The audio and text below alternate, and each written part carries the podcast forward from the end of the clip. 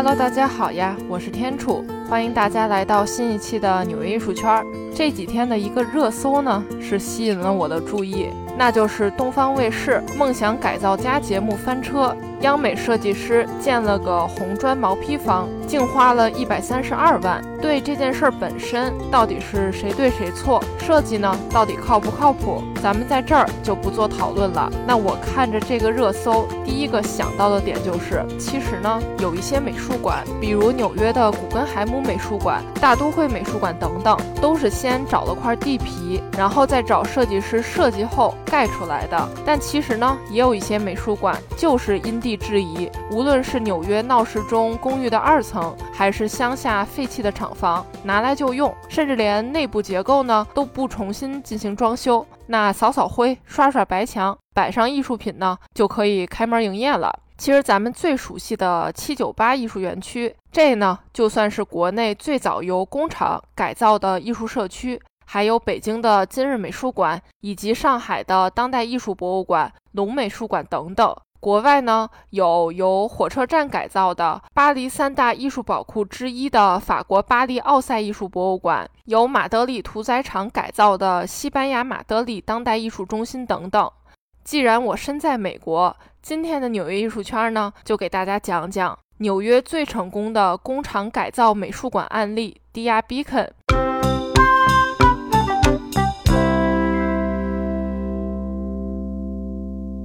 它呢？不仅仅是艺术的天堂，更是凭借一座美术馆之力养活了一座城市。迪亚比肯美术馆由迪亚艺术基金会运营，坐落于距离纽约曼哈顿以北约一个半小时车程的一个毫不起眼的名为 Beacon 的小镇上。你要说这个 Beacon 小镇到底有啥优势呢？可能唯一的优点呢，就是依山傍水，紧邻哈德逊河畔，后边不远处呢就是小小的山脉。那咱们先来讲讲这个迪亚艺术基金会，一会儿咱再来讲讲这个前不着村后不着店的小镇到底为啥吸引了在当时已经小有名气了的大型艺术基金会入驻呢？迪亚艺术基金会成立于一九七四年。由德国艺术品商人海纳·弗里德里希和他的妻子、艺术品收藏家菲利帕·曼尼以及艺术史学家海伦·温克勒三个人在纽约 SOHO 地区共同创立的。当时，弗里德里希呢和妻子曼尼想要为自己大半辈子以来收藏的几百件艺术品寻求一个展示空间。所以就一拍即合，咱就干脆整个艺术基金会吧。那迪亚这一词呢，取自于希腊语，这个词的意思呢是穿越。除了和其他美术馆和画廊一样，迪亚艺术基金会呢会做做展览。不过他的野心呢远不止如此。他们的目标就是资助没有赞助来源或具有资金来源但是不够的艺术家，支持他们进行艺术创作。那赞助的艺术家的项目呢，都是体量巨大的。其实就有一种艺术家，请你大胆的想象有多大规模，你就想多大规模，你就不用考虑钱的问题。就比如说吧，以空间和光线为创作素材的著名当代艺术家詹姆斯·特瑞尔，他在美国亚利桑那州沙漠中的诺顿火山口计划，就是将一座巨大的死火山口改造成天文和光景观测中心。还有大地艺术家沃尔特·德玛利亚。在墨西哥州平原上的闪电原野计划，用四百多根避雷针组成的接近两平方公里的超大大地艺术，颇有一种艺术家放心搞创作，迪亚在后面永相随的即视感。就比如说，在一九八零年到一九八一年之间，他在一年内就花费了大约一千九百万美元，用于支持艺术家和他们的创作。年轻气盛的迪亚基金会仿佛在告诉人们。钱呢，并不是问题，但只有少数的艺术家是真的值得关注的。迪亚艺术基金会主要的收藏方向是现当代艺术、极简艺术。收藏的艺术家呢，包括丹·弗莱文、唐纳德·贾德、艾格尼斯·马丁、理查德·塞拉、何元温等等。一开始仅仅用了不到十年的时间，就已经花费了超过三千万美元，收集了艺术家的总近九百件作品，每一位艺术家的作品呢，都是创始人的心头爱。除了咱们今天要讲的迪亚比肯之外，迪亚艺术基金会在美国境内还有三个展示空间，八个遍布全美的永久性大地艺术项目。迪亚在大画廊云集的纽约切尔西地区拥有两个空间，同时呢，也有自己的办公室。他也是入驻切尔西地区最早的艺术机构之一，早在1987年就从 SOHO 彻底的搬了过来。迪亚艺术基金会还有一个空间，位于纽约长岛地区的小镇布里奇汉普顿。到1981年，迪亚艺术基金会共拥有价值约1400万美元的艺术品和1500万美元的房地产。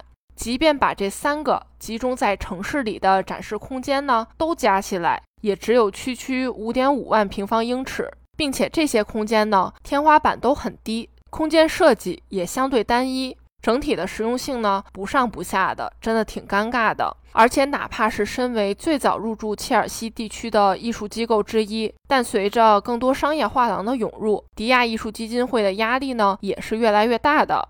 他们在切尔西的场地呢，其实是收取门票的。而其他商业画廊呢，则是全部免费对公众开放。这里又要解释一下了，那压力大呢？你说别收门票不就完事儿了？这个人流量不就大了吗？但其实迪亚艺术基金会呢，属于非营利组织，它的收入来源特别有限，也就是创始人家底儿厚，外加赞助人的支持。不过这也不够他们去赞助艺术家去霍霍的呀。所以呢，门票收入也是很重要的一个部分。而商业画廊呢，就完全不一样了。人家本来就是靠卖画挣钱的，恨不得所有人都亲自来画廊看一看，哪怕你不买艺术品呢，也可以起到这个口耳相传的作用。还有就是，你看上面举的例子，这迪亚基金会支持的艺术创作呢，好多作品，这没个特殊的大型场所，还真的是普通的画廊空间呢，根本就放不下。扯远了。反正总之，在二零零三年的时候呢，在寸土寸金的纽约市空间非常憋屈的迪亚艺术基金会呢，就另寻出路了，将纽约州贝肯市的一个十六万平方英尺，差不多是一点五万平方米的旧的造纸盒子的厂房改造成了迪亚比肯，然后把大多数业务和艺术作品都迁移了过去，然后切尔西这边的空间缩小，只保留小部分的展览空间和办公室。其他的空间呢，全部出租，变成大城市里的包租婆。那么，迪亚艺术基金会为啥要选择贝肯市这样的一个小镇呢？这个小镇难道是什么风水宝地吗？其实完全不是。两千零三年以前，这里根本就是美国东部普通到不能再普通的一个地方了。这座城市在美国独立战争期间呢，扮演了很重要的角色。制造战争物资，并且凭借地势的优势，成为了堡垒和释放信号的重要地点。从18世纪以来，这座依山傍水的小镇呢，变成了一座工业小镇，被称为美国制贸之都。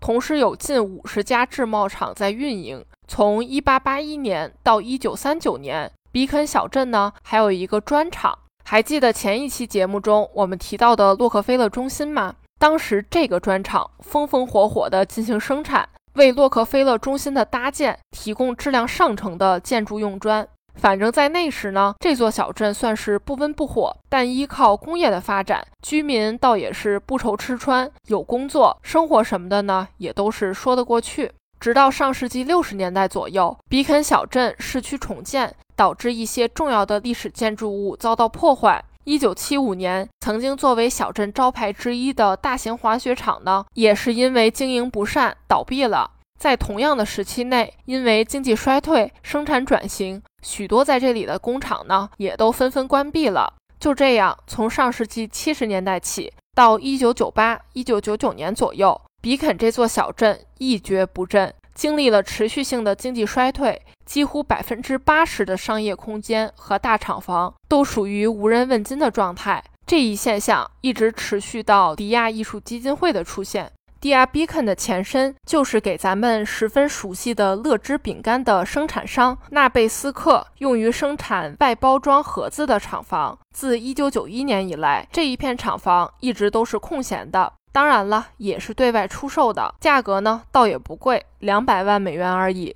一九九八年前后，迪亚艺术基金会想要寻求新的地址，想要找一个空间更大的地方去放上世纪六十七十年代艺术家的作品，因为他们资助的艺术家真的是太多了，收藏的艺术品呢也是越来越多，其中许多的体量也是十分巨大的。于是，当时的总监迈克尔·戈文就为此呢跑来跑去。当他第一次在比肯小镇看到这个始建于一九二九年的已经被闲置多时的厂房时，整个人都呆住了。他觉得这个地方真的太适合展示艺术品了。建筑本身呢，由钢铁混凝土组成。倍儿结实，那一个厂房连接另一个厂房，大片大片的白墙，巨大的玻璃窗和高挑的天窗，让自然光呢可以大量的透进来。整个厂房挨着哈德逊河，甚至在高处都可以俯瞰到河水。这还要啥自行车啊？所有条件都很适合展示艺术品，这必须拿下呀！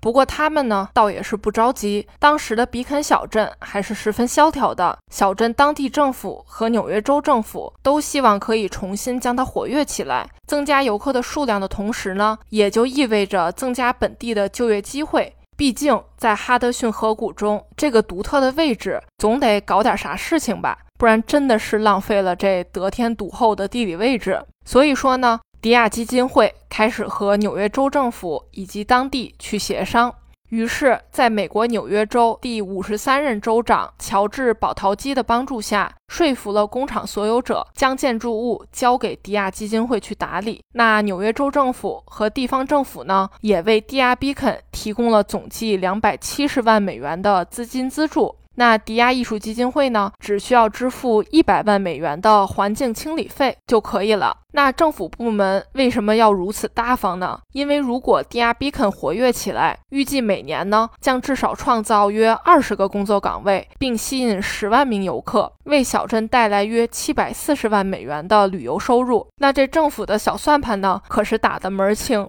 但无论如何，这都算艺术机构和政府的合作尝试。当时谁也不知道，一个专注于极简艺术的空间到底能不能吸引来大量的游客，然后去带动小镇的发展呢？之后，在紧锣密鼓的装修、布置、转移艺术品之后，二零零三年五月十八日，迪亚比肯正式对公众开放。巨大的空间让迪亚艺术基金会终于有机会展示其收藏的大型作品。有些大型作品呢，也终于有自己的家了，可以去进行永久性的展示。与其他许多美术馆、博物馆不同，迪亚比肯的建筑空间是原汁原味的，未经过任何设计的。